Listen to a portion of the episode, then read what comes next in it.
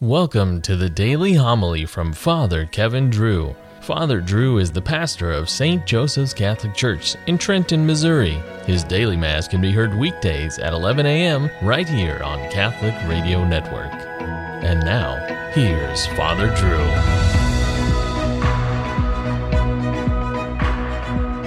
A reading from the Acts of the Apostles. Wishing to determine the truth about why Paul was being accused by the Jews, the commander freedom and ordered the chief priest and the whole Sanhedrin to convene.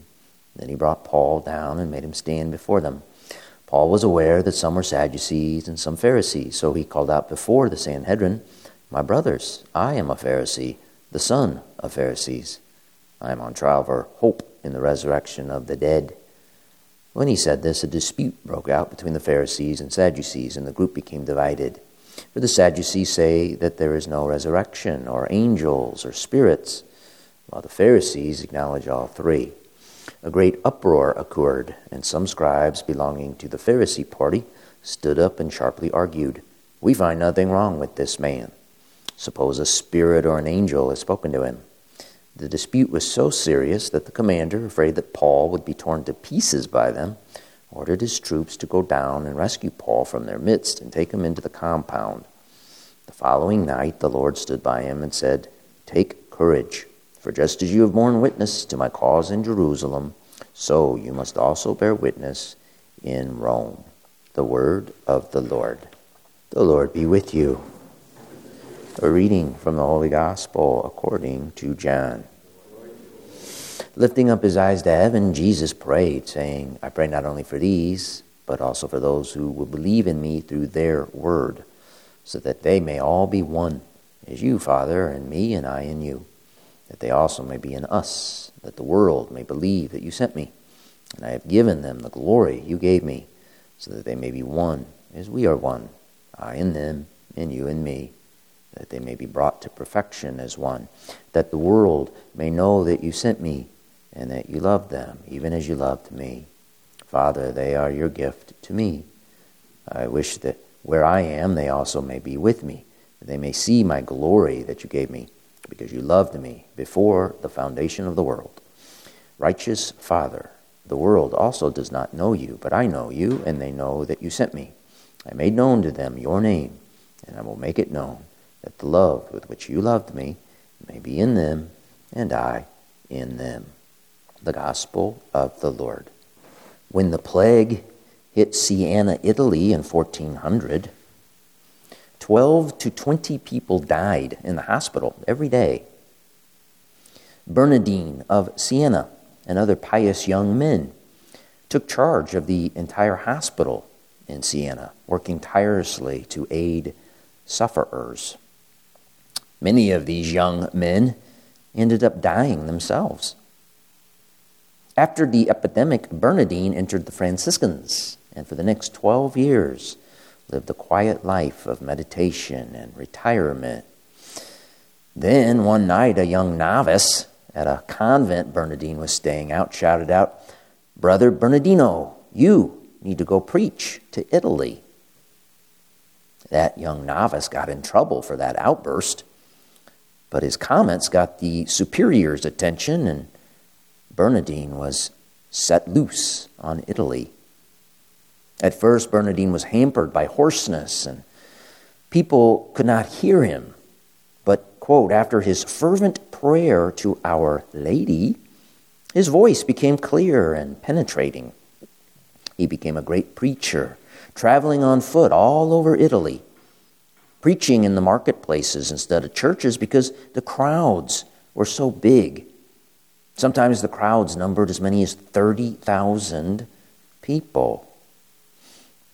Pope Pius II, as a youth, was spellbound listening to Bernardine preach, writing later that Bernardine was another St. Paul. Bernardine preached fearlessly against things like gambling, witchcraft, sodomy, and usury, the, the immoral lending of money with exorbitant interest rates. Those topics give us a, a picture of Italian life in the early 15th century. It's not a pretty one. However, Bernardine of Siena made a difference. He denounced vice so thoroughly that his gatherings became famous for bonfires of the vanities. After his sermons, some of which were three to four hours long, people would throw their mirrors, their, their playing cards, their game boards, and immodest clothing by cartloads into bonfires and burn them up. Pope Pius II was right. Bernardine was another St. Paul because, like Paul, Bernardine was persecuted. St. Paul was hounded and beat up at times for hurting people's pocketbooks. Bernardine would pay the price for hurting pocketbooks as well. The gambling houses in Italy were none too pleased with Bernardine. Neither were those who made playing cards more than once conniving between immoral business people and church officials jealous of Bernardine's success, got Bernardine in trouble. But Bernadine persevered. He even convinced one irate maker of playing cards to switch to making holy cards with the letters IHS on them. The man ended up making more money with the holy cards than he ever did with the playing cards. Whenever you see the letters IHS on a sunburst, like you'll see on the back of my vestment today, thank Bernardine of Siena. IHS, those are the first three letters of the name Jesus in Greek. Bernardine designed the logo to promote reverence to the sacred name of Jesus, for which he had a great love.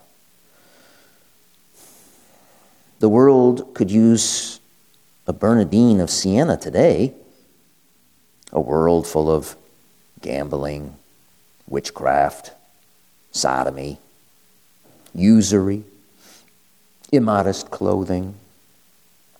It's not a pretty picture. And to speak out against these things today is to invite trouble. If you do, you will most likely pay a price for it. But you'll be in good company. Christ, St. Paul, Bernardine of Siena paid the price first. So take courage and honor the name of Jesus everywhere and at all times. You too can make a difference.